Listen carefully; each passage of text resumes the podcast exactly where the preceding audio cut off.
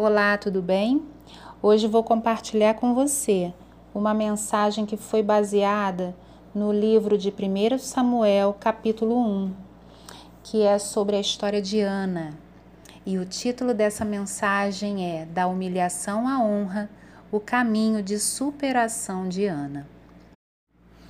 A esterilidade é um assunto presente na Bíblia.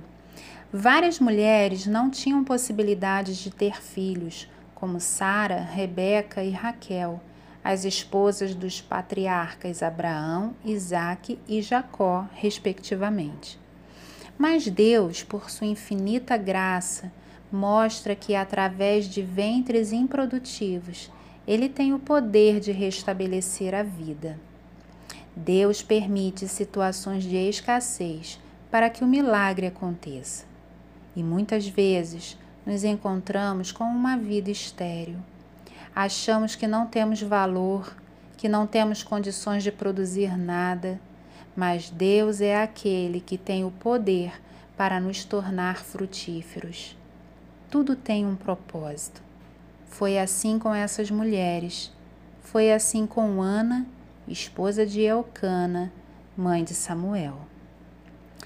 Antes de tudo, é preciso conhecer um pouquinho os costumes daquele povo, dos judeus, para que a gente entenda melhor a realidade daquela cultura.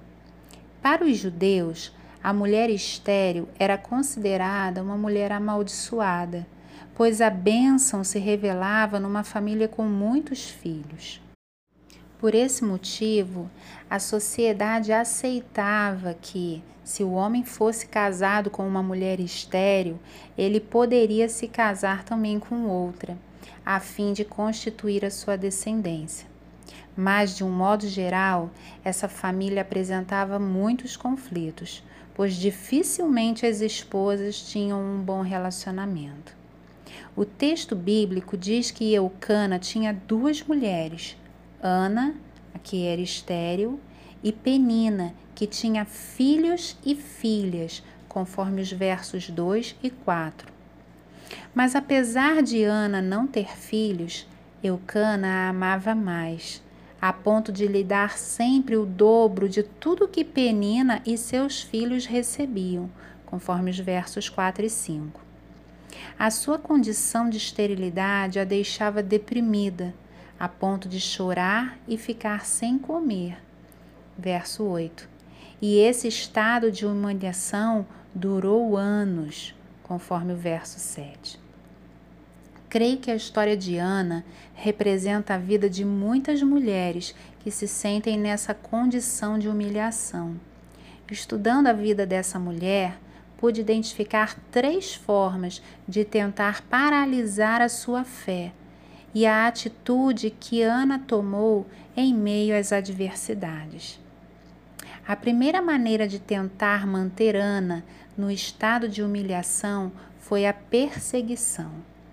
O texto diz que Penina era sua rival, que fazia questão de lembrá-la constantemente da sua esterilidade, conforme os versos 6 e 7. A sociedade já a julgava porque ela não tinha filhos e Penina reforçava essa humilhação todos os dias. Eu acredito que ambas poderiam até ter sido amigas e uma consolaria a outra nas suas lutas. Penina por não ser amada e Ana por não ter filhos mas a escolha de Penina foi a perseguição, devido à inveja que sentia de Ana. Quantas vezes somos perseguidos e humilhados por causa das nossas limitações? Quantas vezes somos julgados por aquilo que ainda não apresentamos? Você vem de família humilde? Ah, não vai conquistar muita coisa. Ah, você não é capaz de passar nesse concurso. Estuda em escola pública. Ah, você tem uma certa idade ainda é solteira. Não vai conseguir se casar. E tantas outras palavras duras que machucam porque são ofensas graves. Mas eu quero lhe dizer algo. Nós não temos o poder de decisão sobre as escolhas dos outros, mas temos o poder de decidir sobre a forma como vamos reagir. Aqui eu aprendo uma lição preciosa com Ana. Apesar de ser tão perseguida por Penina, ela escolheu não se vingar. Ana poderia ter reivindicado uma atitude de Eucana, mas ela optou por entregar tudo a Deus. E nós? Qual é a nossa atitude quando somos ofendidos? Não escolha a vingança, mas decida confiar tudo a Deus, pois Ele sim é a nossa justiça. Outra maneira de tentar paralisar Ana foi a indiferença. Veja o caso de Eucana. Será que ele não percebia o que acontecia entre as suas mulheres? Claro que sim. Mas para ele, o sofrimento de Ana não tinha sentido, porque achava que seu amor por ela era suficiente, conforme o verso 8. Às vezes, as pessoas mais próximas de nós não conseguem entender a dimensão da nossa dor. O texto diz que ele a amava tanto, mas ele era indiferente ao sonho de Ana, que era ser mãe para acabar com aquele sofrimento. Mas aqui eu aprendo outra lição. Em momento algum a gente vê Ana se rebelando contra o marido. Ela o amava, mesmo não sendo compreendida. Ela entendia a motivação do coração de seu esposo, ainda que ele não compreendesse a dor que ela sentia. Que forte, né? O amor de Ana não dependia de receber algo em troca. Ela simplesmente amava o seu marido e confiava tudo a Deus. Ana não perdeu a fé. A terceira maneira de tentar paralisar Ana foi a acusação. O texto diz que quando Ana se levantou e foi ao templo para chorar e orar diante do Senhor, conforme os versos 9 e 10, o sacerdote a acusou de estar embriagada. Ana estava tão amargurada que apenas balbuciava sua oração, e isso fez com que Eli pensasse que ela estava alcoolizada. Veja, aquele de quem ela esperava uma palavra de conforto lhe acusou de algo que ela não havia feito. Já aconteceu de você esperar consolo de alguém e ser caluniada? Pois é, Ana passou exatamente por isso e foi mais uma vez humilhada. Mas sabe qual foi a reação dela? Ana o chamou de meu senhor e lhe explicou o motivo de sua tristeza. Ela não se rebelou, mas o tratou com respeito e humildade. E nós? Como nós reagimos diante de uma calúnia? Que exemplo de mulher, né?